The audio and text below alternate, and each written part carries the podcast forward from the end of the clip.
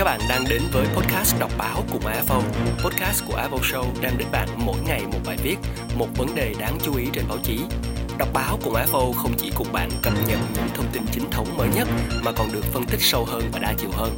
Hãy cùng AFO tạo ra một bộ lọc thông tin thật tốt với thông tin dành cho các bạn khán giả trẻ. Các bạn thính giả thân mến, tuần lễ vừa rồi có lẽ là tuần lễ mà rất là nhiều những bạn học sinh cấp 3, những bạn học sinh lớp 12, các bạn sĩ tử vừa mới nộp hồ sơ xét tuyển nguyện vọng vào các trường đại học và cao đẳng trên cả nước thì à, đã sống trong cái cảm xúc có thể nói là buồn, vui, lẫn lộn, xen lẫn những cảm xúc khác. Ví dụ như là hối tiếc, tự hào và nhiều bạn thì cũng thất vọng về kết quả của mình đạt được chúng tôi nghĩ đó là một trong những cái cảm xúc chắc chắn sẽ nên có trong cái hành trình trải nghiệm cuộc đời người và những kỳ thi đại học cũng tương tự như vậy. À, chúng ta đã bỏ qua kỳ thi đại học chúng ta đang đến với những cái kỳ xét tuyển và những cái nguyện vọng của các bạn thể hiện những cái à, tư tưởng cũng như là ý chí của các bạn cho hành trình nghề nghiệp của mình. Tuy nhiên đối với những bạn nhìn nhận cái à, kết quả xét tuyển vào đại học và cao đẳng giống như là một cái cánh cửa quyết định. Và nhiều bạn cho rằng khi mà chúng ta trượt cái cánh cửa này, khi cánh cửa đại học không thể mở ra cho bạn trong thời gian này, thì đó là ngày tận thế. Nhưng thật ra không phải như vậy. Chúng ta phải tư duy phân tích cũng như là phải tích cực về những vấn đề mà chúng ta đang phải đối mặt. À, đọc báo cùng AFO và ngày hôm nay sẽ giới thiệu với các bạn một bài viết mà mình tin chắc rằng sẽ rất có ý nghĩa đối với các bạn đang đứng trước những mông lung và đang đứng trước những phân vân sau à, kết quả của kỳ thi tuyển sinh đại học đợt này. Chúng ta cùng đến với bài viết của tác giả Trương Nguyệt Thành, là một giáo sư hóa học ở tại bang Utah của Mỹ à, chia sẻ trong chuyên trang giáo dục tri thức của tiểu mục góc nhìn của VN Express.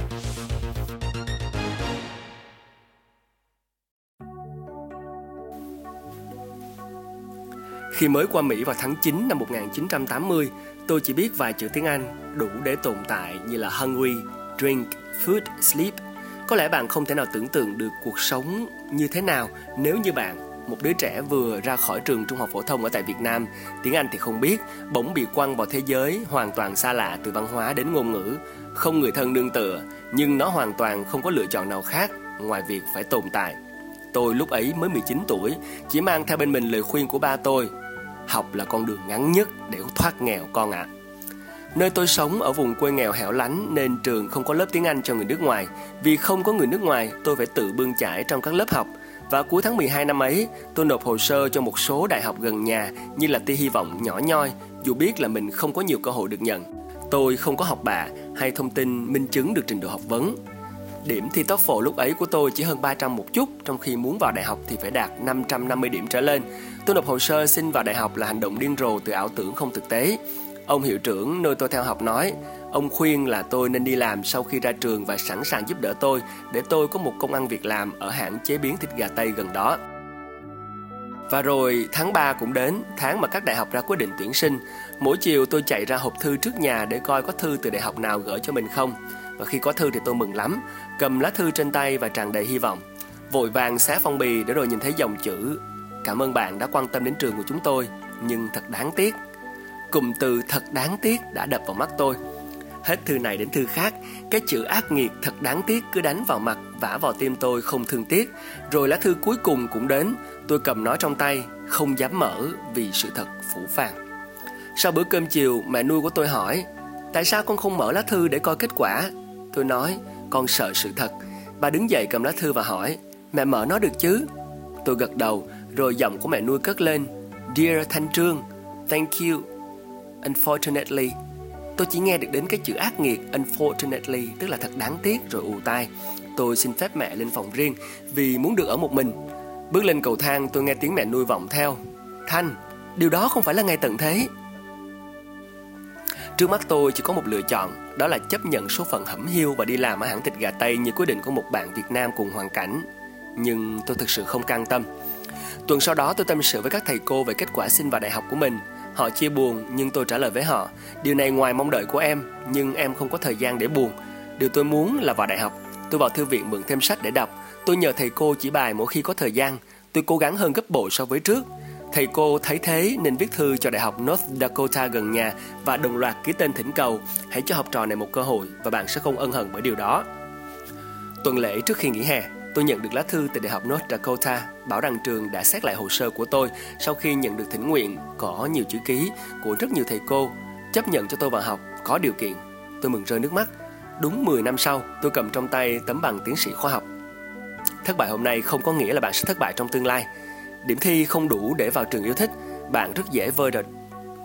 Điểm thi không đủ để vào trường yêu thích, bạn rất dễ rơi vào trạng thái của người thua cuộc, buồn bã, cảm thấy bế tắc, tự ti và nghi ngờ chính bản thân mình. Rồi bạn có thể ngồi một mình trong phòng, than thân trách phận, tại sao ông trời lại bất công với mình. Nếu bạn đang trong tâm trạng ấy, tôi hoàn toàn hiểu vì tôi đã từng.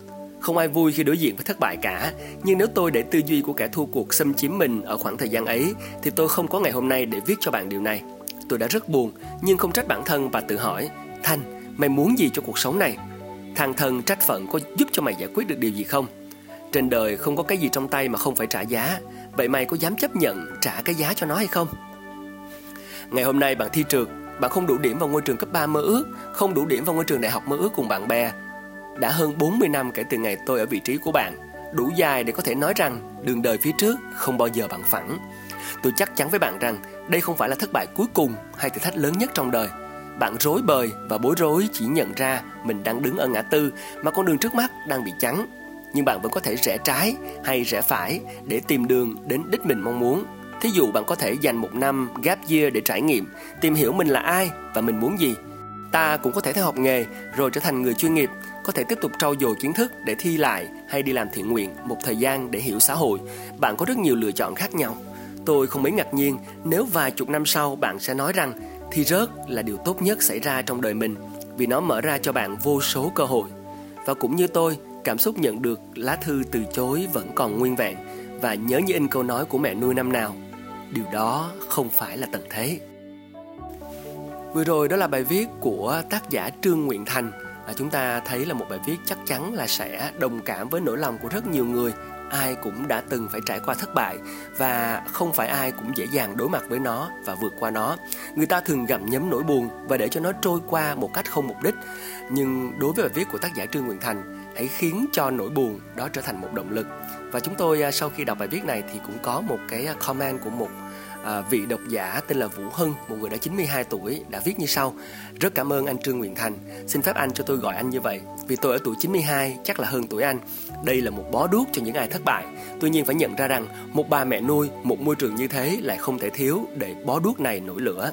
Chúng ta luôn luôn cần những sự chia sẻ, chúng ta luôn luôn cần sự lắng nghe, chúng ta luôn luôn cần động lực và luôn luôn cần sự đồng vọng từ những niềm tin và từ những người dám tin tưởng vào mình. Hãy à, chia sẻ với những người xung quanh những nỗi buồn và những thất vọng của chúng ta. Hãy xả đi hết những nỗi buồn đó và hãy lập kế hoạch cho một tương lai mới của bạn. Hãy làm lại từ những gì mà các bạn đã làm sai. Hãy làm lại từ những gì mà các bạn làm chưa tốt. Và hãy xem, tất cả mọi thứ chỉ là một sự cố và dù là bạn thất bại đến đâu thì điều đó không phải là ngày tận thế. Các bạn vừa lắng nghe podcast đọc báo cùng AFO, series điểm qua mỗi ngày những bài báo và tiêu điểm đáng chú ý trên mặt báo từ góc nhìn sâu sắc và đa chiều hơn. Đọc báo cùng AFO là một series podcast của AFO Show được phân phối trên hạ tầng Spotify, Apple Music và Amazon Music.